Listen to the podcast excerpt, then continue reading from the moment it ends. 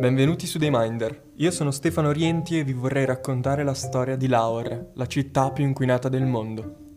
Appare sempre più chiaro come il cambiamento climatico e l'inquinamento stiano modificando le nostre abitudini.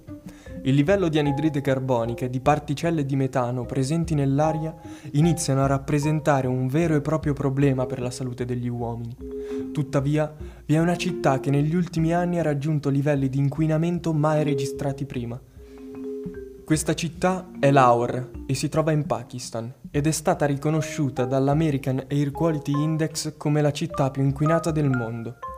La metropoli conta 14 milioni di persone e sta mantenendo da anni livelli di inquinamento veramente da record. Solo nel 2018 sono morte 135.000 persone a causa delle polveri nell'aria. Chi non perde la vita si ammala gravemente e chi è veramente fortunato vive, in ogni caso, 5 anni in meno rispetto alla media mondiale. Il problema, come spesso accade, è il consumo incontrollato di gas tossici da parte dell'uomo.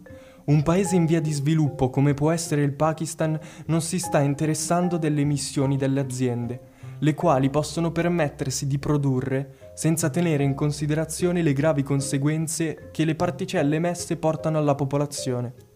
L'aria in questa zona è talmente colma di polvere che respirare per tutto il giorno equivale a fumarsi 15 sigarette.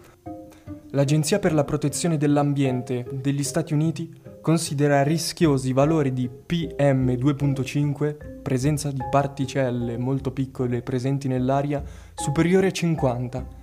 In media i valori presenti nell'aria della cittadina del Pakistan sono pari a 400 PM2.5 e i valori di inquinamento atmosferico sono 9 volte superiori rispetto alla media.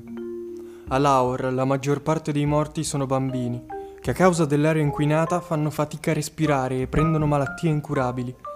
Non ci si può permettere di restare indifferenti, non si può rimanere in silenzio e accettare quelli che sono veri e propri crimini contro l'umanità.